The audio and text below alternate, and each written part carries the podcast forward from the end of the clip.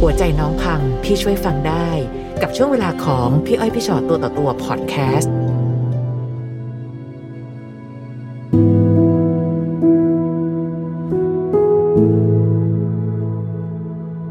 ค่ะ เจออะไรมาคะถึงอยากมานั่งคุยกัน อ๋อคือเจอเอ่อชีวิตแต่งงานนะคะแล้วก็คือจับได้ว่าเขาเอ่อไปมีเล็กมีน้อยอะไรเงี้ยค่ะแล้วก็เลยแบบตัดสินใจออกมาจากชีวิตแต่งงานนั้น ซึ่งช่วงนั้นก็ตัดสินใจว่าจะอยู่ต่อหรือว่าออกหรือว่าออกมาดีอะไรเงี้ย ย้อนกลับไปตรงจุดเริ่มต้นนิดนึงค่ะ เจอกันยังไงอะคะ ก็ประมาณน่าจะ 20 กว่าปีแล้วนะคะ คือเอ่อแต่ยังไม่เคยลืมก็ คือว่าช่วงที่เจอกันเนี่ยค่ะ คนเนี้ยเขาเป็นเหมือนเป็นเจ้าของบริษัท เป็นข้ามชาติมาจากออสเตรเลียนะคะ มาเปิดบริษัทที่เมืองไทย แล้วก็เราก็เข้าไปสมัครงานในช่วงนั้น ค่ะ ในช่วงแรกๆอ่ะก็คือเอ่อเราก็ทำงานแบบเต็มที่ เพราะว่าเราเพิ่งเข้าไปใช่ไหมคะ อืม ทำงานหนักมากแล้วทุกอย่างใหม่สำหรับเราภาษาอังกฤษทุกอย่างอะไรอย่างเงี้ยค่ะก็เลยแบบพยายามพิสูจน์ตัวเอง ทีเนี้ยเหมือนก็จะแบบเขาก็จะมีแอบมีเอ่อจดหมายรักอะไรอย่างเงี้ยค่ะ อืม นู่นนี่โน้ตรักบอกมาแบบไปกินข้าวหรืออะไรอย่างเงี้ยเราก็งงๆเราก็แบบเอ๊ะมีครอบครัวเราไม่ใช่เหรออะไรอ ใน ย่าง ใน เงี้ย ฐา ค่ะ นะของเขาคือเขาเป็นเจ้าของบริษัท ใช่ค่ะ เป็นชาวต่างประเทศด้วย ใช่ค่ะ แล้วก็มีครอบครัวมีลูกไหมคะ เหมือนย้ายมาแล้วมีลูกเพิ่งเล็ก ๆ อยู่อะค่ะ ค่ะ เราก็เคยรู้จักแต่เขาก็ไม่ค่อยมาที่บริษัทอะค่ะก็คือเหมือนแบบห่างๆกันอยู่เราก็ไม่ได้สนใจเพราะเราตั้งใจทำงานช่วงนั้นนะคะ เขาก็หยอดมาเรื่อย ก็หยอดนั่นเรื่อยๆใช่ค่ะ แล้วก็เผอิญว่าช่วงนั้นอะบริษัทใหม่แล้วก็เรามีไม่กี่คนห้าหกคน มันก็จะมีลักษณะที่ว่าเอ่อทำงานด้วยกันหลาย ๆ งานมีไปต่างประเทศบ่อยๆ แล้วก็มีแบบโปรเจกต์เอ่อต่างประเทศด้วยอะค่ะ มันก็จะเหมือนแบบเขาก็เมตตาเราเยอะ เยอะกว่าคนอื่นเนี่ยก็จะเป็น ค่ะ ที่นินทาในบริษัท พอสมควรว่าแบบเออเฟเวอร์หรือเปล่าคนนี้อะไรอย่างเงี้ย ค่ะ แต่ ค่ะ เราก็เราก็แอบรู้สึกเพราะว่าเขาก็เป็นโมเดลของบริษัท เพราะว่าเขาเป็นเจ้าของออฟฟิศแล้วก็แบบหน้าตาใช้ได้อะไรอย่างเงี้ยค่ะแต่ว่าเราไม่ได้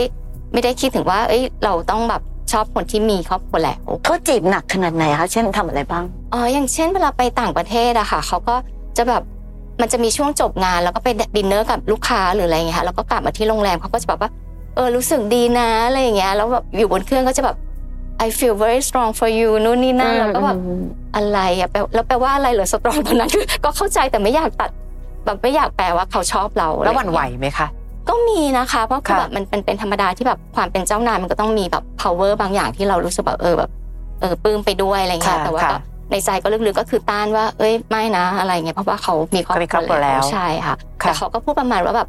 เออครอบครัวเขาว่าเอ่อเขาไม่ชอบอยู่ที่นี่ แต่เขาว่าชอบเมืองไทย ครอบครัวเขาอยากย้ายกลับ แล้วยังไงคะในเมื่ออ่ะเราก็ต้องทนทนเสียงกระแสต่างๆนานา แต่เราก็ยังต้อง ค่ะ ทำงานอย่างดีที่สุดอยู่ดี ทีนี้พอพอพอจุดหนึ่งเนี่ยเขาก็เหมือนแบบครอบครัวเขาย้ายกลับ ค่ะ แล้วก็เราก็แบบเขาก็เวิร์กออนเราเยอะมากคือในช่วงที่แบบ5ปีที่ที่ก่อนย้ายกลับอ่ะคือเราก็ลาออกมั่งออกมั่งคือแบบเหมือนก็ไม่อยากอยู่ในสภาพอย่างนี้อะค่ะคือ ค่ะ เขาก็จู่โจมแรงเหมือนกัน ทีนี้พอเขากลับไปจริงๆอ่ะครอบครัวเขากลับไปจริง ๆ แล้วเออเราก็เริ่มแบบว่าเขาก็เริ่มจีบหนักแล้วก็คือแบบค่อนข้างโอเพนเวลาแบบออกเดทหรือด้วยกันอะไรอย่างเงี้ยค่ะ ทีนี้ก็ในในจุดหนึ่งก็คือเหมือนขั้นกำลังเขาก็ขอแต่งงาน ค่ะ อ่าแต่ก่อนแต่งงานเนี่ยมันจะมีพีคตรงที่ว่า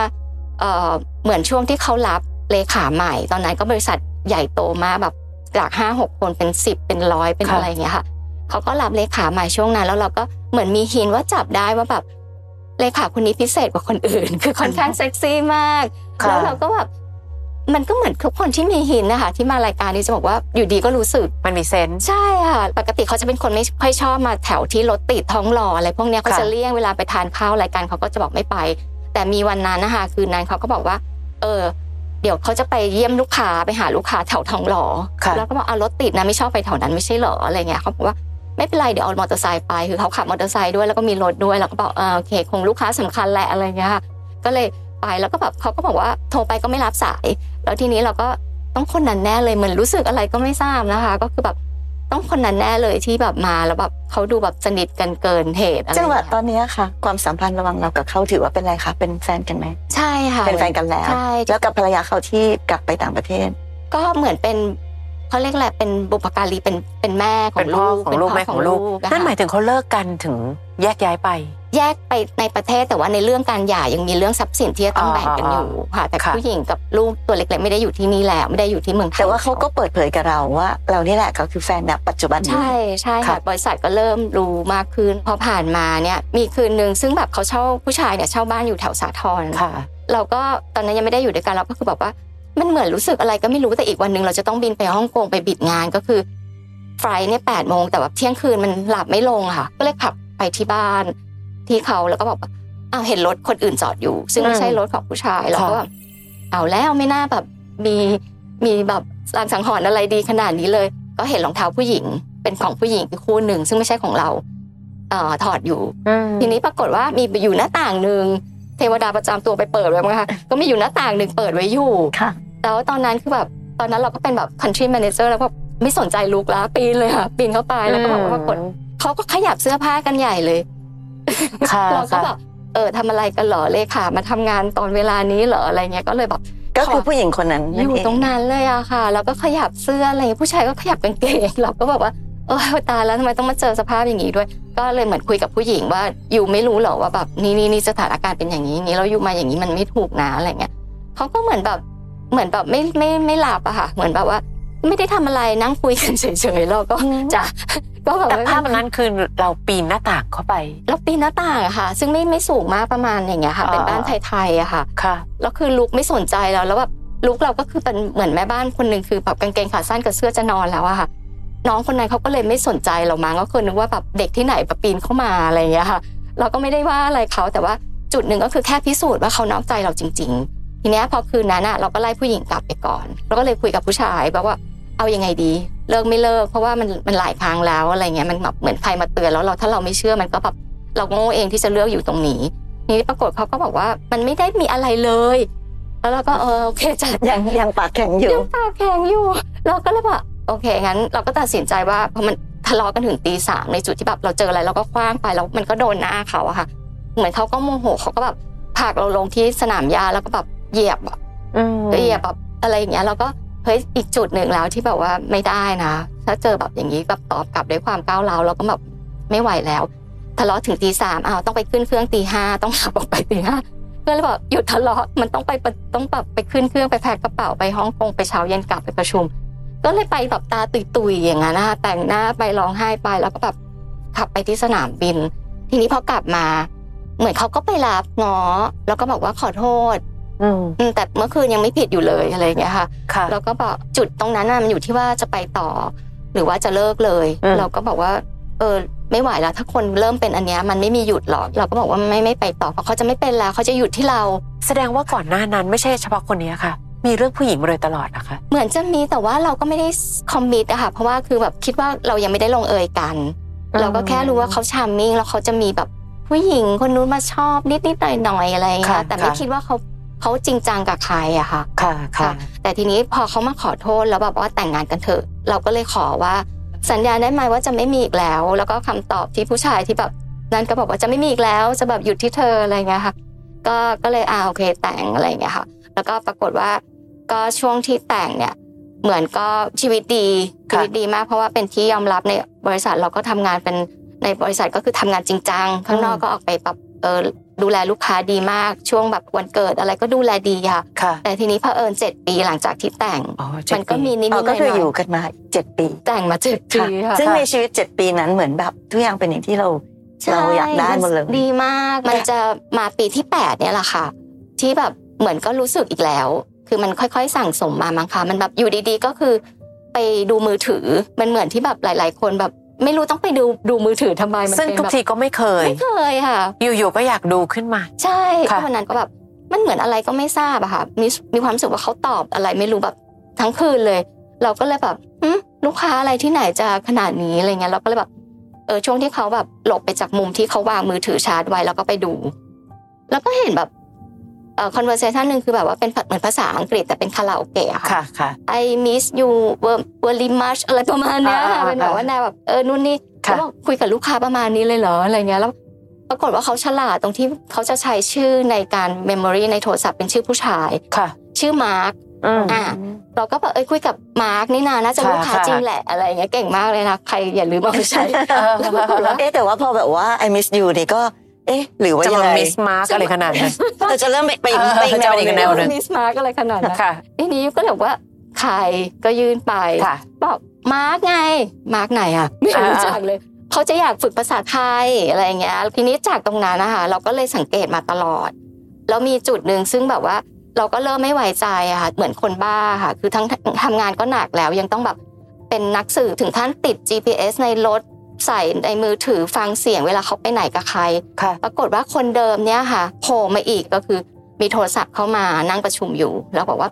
คุณนี่หรือเปล่าคะบอกใช่ค่ะเออคุณรู้ไหมสามีคุณกำลังจะเช่าร้านดิฉันให้เมียน้อยอยู่ ให้เมียน้อยดูแลเป็นร้านเฟอร์นิเจอร์อยู่หัวหิน ค่ะ ดิฉันกำลังจะขยะอ่าขายกิจการพอดี เราก็บอกว่า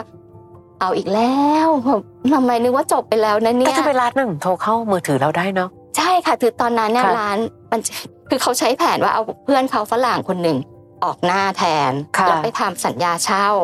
ให้ผู้หญิงคนนี้แล้วเขาเป็นคนเซ็นรับรอง ทีเนี้ยตอนนั้นน่ะเราก็มีแบบเอ่อออกเขาเรียกอะไรแล้วลงแมกกาซีนกับพวกอะไรแบบถ้าถ้าเซิร์ชชื่อขึ้นมามันอาจจะมี อ่าอ่าเป็นไปได้มี contact อยู่ บริษั ค่ะ ทเขาก็เลยโทรมาเราก็เลยแบบเออไม่เชื่อหรอกเรารักกันดี คือจริงๆ อยากได้หลักฐาน ค่ะ บอกว่าถ้ามีจริง ๆอ่ะรบกวนส่งหลักฐานมาที่อีเมลนี้นะคะ ถ้าเกิดไม่มีอะไรไม่มีหลักฐานก็ไม่ฟัง ค่ะ แล้วเราก็ ค่ะ วางแบบจะต้องประชุมต่ออะไรเงี้ยแต่ว่าช่วงประชุมก็ไม่ค่อยรู้เรื่องแล้วก็แบบว่าโอ้เอาอีกแล้วเหรอเนี่ย ภาพซ้ำๆมาอีกแล้ว ใช่ค่ะ ทีนี้ก็ปรากฏว่าเขาก็ส่งมาเต็มเลยค่ะโอ้ใช่ละแต่ชื่อมันไม่ใช่อะค่ะ แต่บัตรประชาชนเบอร์เดิม เราก็ทำไมชื่อนี้ชื่อนั้นเอ่อชื่อเล่นก็เปลี่ยน ปรากฏว่าคนเดิม แล้วเราก็ คนเดิมที่เราเคยจับได้มานานแล้วอะเหรอคะ คุณคุณมาร์คเมย์อะไรเนี่ย อ๋อ ค่ะปรากฏเป็นคนเดิมแต่เปลี่ยนชื่อ ไม่ถึงว่าเขาเปลี่ยนทั้งชื่อเล่นชื่อจริง จริงค่ะในบัตรประชาชนเลยค่ะ แล้วไอ้คนของเราก็บ้าเรียกชื่อเล่นตามตอนทุกครั้งที่เปลี่ยนนะคะ คือน่า นี่เขา รัก ตั้งใจ น่รัก มากเลยนะนี่เขาตั้งใจจังเลยอะ ตั้งใจจริง ๆ จบตรงนั้นก็เขาบอกไม่มีแล้วนู่นนี่นั่นอ่ะเสร็จเราไปเปิดบริษัทที่ที่สมุย อยู่ดีก็โผล่มาคนหนึ่ง ค่ะ แล้วปรากฏเป็นคนนี้อีกแล้ว อ้าว คนละชื่อ เจ้ากรรมในายเวรจริงๆนะ เอาจริงๆพี่ขอพูดคำนี้ คือบางคนแบบจบกันไปแล้วก็จบไป เธอจะดูว่าวน แต่ เวียนวน แต่ เวีย จะ น มีความเพียรพยายามอะไรนักหนาในการเปลี่ยนชื่อไปเรื่อยๆอย่างเงี้ยเหรอ คือเขาตั้งใจอยากได้สามีเรามากนะ ก็จับได้อีกอ่ะพอมาอีกที่หนึ่ง ทุกคนนะแต่การเปลี่ยนชื่ออะแล้วหน้าตาเป็นคนเดิมอะเราจะโง่ไม่รู้ จริง แอบงง ใช่ ค่ะ เราก็ไว้ใจด้วยอะค่ะเราไม่คิดว่าคนเรามันจะพยายามได้ขนาดนี้เราก็รู้อยู่แล้วว่าฉันต้องรู้อะไรอย่างเงี้ยแต่เขาก็บอกคนนี้ว่าอย่าให้เรารู้ แต่มันน่ากลัวตรงที่เป็นคนเดิมเนี่ยนะ ใช่อะคะมันหมายความถึงความสัมพันธ์ที่มัน ใช่ มี ค่ะ ความผูกพันอยู่ ใช่ คือถ้าแบบเปลี่ยนเป็นคนนู้นคนนี้ก็ยังแบบว่าเออเจอไปเรื่อย ค่ะ ๆแต่นี่คือคนเดิม เหมือนเขารักอะ คือเราในจุดหนึ่งเราก็ไม่ได้โทษเขาหมดนะคะ เราเรายิ่งโตในเรื่องธุรกิจด้วยกันเราอาจจะใช้คำพูดที่ไม่เคารพเขาทั้งหมดเขาอาจจะอยากได้คนที่พูดแบบอ้อนๆเขาบอสนู่นบอสนี่หรือเปล่าอะไรเงี้ยยอมทำอะไรให้ทุกอย่างแต่เราเราเลือกที่จะแบบปฏิบัติบางครั้งอะไรเงี้ยค่ะอาจจะไม่น่ารักเหมือนเมื่อก่อน เราเราก็ไม่ ก็พ ได้ ยายามหาเหตุผลให้เขาเนาะ เพราะในที่สุดแล้วอะน้องอย่าลืมว่าการใช้ชีวิตคู่ของเราก็ไม่ใช่เวลาน้อย ค่ะ ๆ แต่เขาก็ยังรู้สึกว่าเขาจะต้องหลอกเราไปเรื่อยๆ แบบเนี้ย งงเหมือนกัน เอ ค่ะ อมันมันไม่ใช่เจ็บใจเสียใจแค่คนของเรานอกใจนะคะ ใช่ แต่ทำไมถึงรู้สึกว่าเธอรู้สึกว่าฉันหลอกง่ายใช่ไหม เธอถึงทำแบบนี้ไปเรื่อยๆอะ ก็เลยในช่วง 7 ปีสุดที่คนนี้ผุบผุบโผล่ขึ้นมาเปลี่ยนชื่อเปลี่ยนนามสกุลเปลี่ยนอะไรอย่างเงี้ยค่ะก็แบบเราก็ได้ข้อมูลมาเยอะมากคือลวงไปหมดว่าทรัพย์สินเขามีอะไรนู่นนี่นั่น แล้วก็แบบมีข้อมูลประมาณหนึ่งแล้วก็คุยกับอายการคุยกับทนายบอกว่าพี่เป็ดรู้จักกันก็แบบพี่หนูจะฟ้องหย่า คือตัดสินใจฟ้องหย่า ตั้งแต่ 7 ปีนั้นเลยค่ะ ค่ะ แต่ว่าในบริษัทจะไม่รู้เลย เพราะว่ายังทำงานแบบปกติมากคือแบบไปงานออกงานด้วยกันไปงานท่านทูตงานอะไรก็เหมือนปกติ จนเพื่อนบอกว่าฉันไม่รู้เลยว่ามันเกิดขึ้นตอนไหน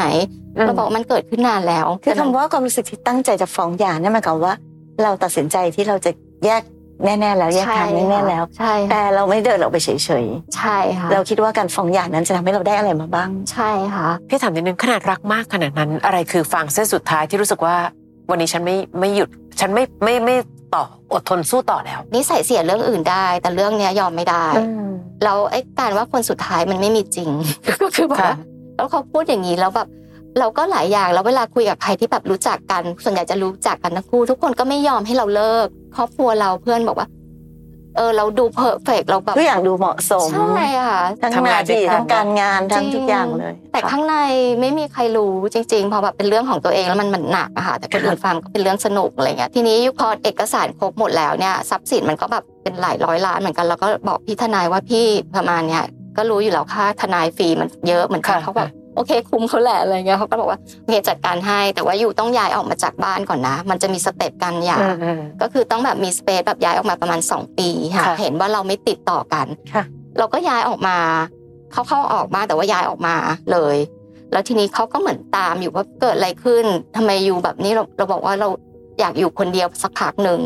แล้วก็เขาบอกไปเที่ยวกันไหมไปครูซไปนู่นไปนี่กันไหมแบบว่าพยายามรีเฟรชแบบความสัมพันธ์อะไรเงี้ยค่ะแล้วก็บอกไม่ไปแล้วพี่ทนายก็บอกอย่าเลยนะ อย่าแบบเห็นว่าคอนเนคกันเขาจะเอาจุดนั้นว่าเรายังมีเยื่อใยกันอยู่จะฟ้องหย่าไม่ได้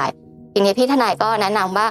ฟ้องหย่าเขาไปตามทรัพย์สินที่มีอยู่ฟ้องผู้หญิงคนนั้นด้วยที่เปลี่ยนไปห้าชื่อ ค่ะ เราก็บอกเขาขอเอาเท่าไหร่แล้วว่าเอาผู้หญิงห้าล้านพอสงสารมาแต่สุดท้ายผู้ชายก็คงต้องจ่ายให้อยู่ดี ค่ะ ทีนี้ผู้ชายเท่านี้เท่านี้เขาก็บอกโอเคเดี๋ยวพี่จัดการให้ อืม ทีนี้เราก็เลยแบบฟ้องหย่าช่วงที่ศาลไปถึงหน้าคอนโดที่เราเคยอยู่ด้วยกันเขาก็งงเขาก็มาง้อใหญ่เลยเขาบอกว่าเฮ้ยทำไมเกิดอะไรขึ้นอยู่บ้าไปแล้วเหรออยู่แบบคิดจินตนาการสุดๆเลย ฉันไม่เคยมีอะไรเลยเรา อีก ก็บอก อย่างอีก จ้าอย่างอีก เอาแล้วตอนนั้นแล้วงานทำยังไงล่ะคะ งานยังทำเหมือนเดิมอะค่ะ คือทำงานจนวันหยุดเหลือเยอะมาก ก็เลยแบบ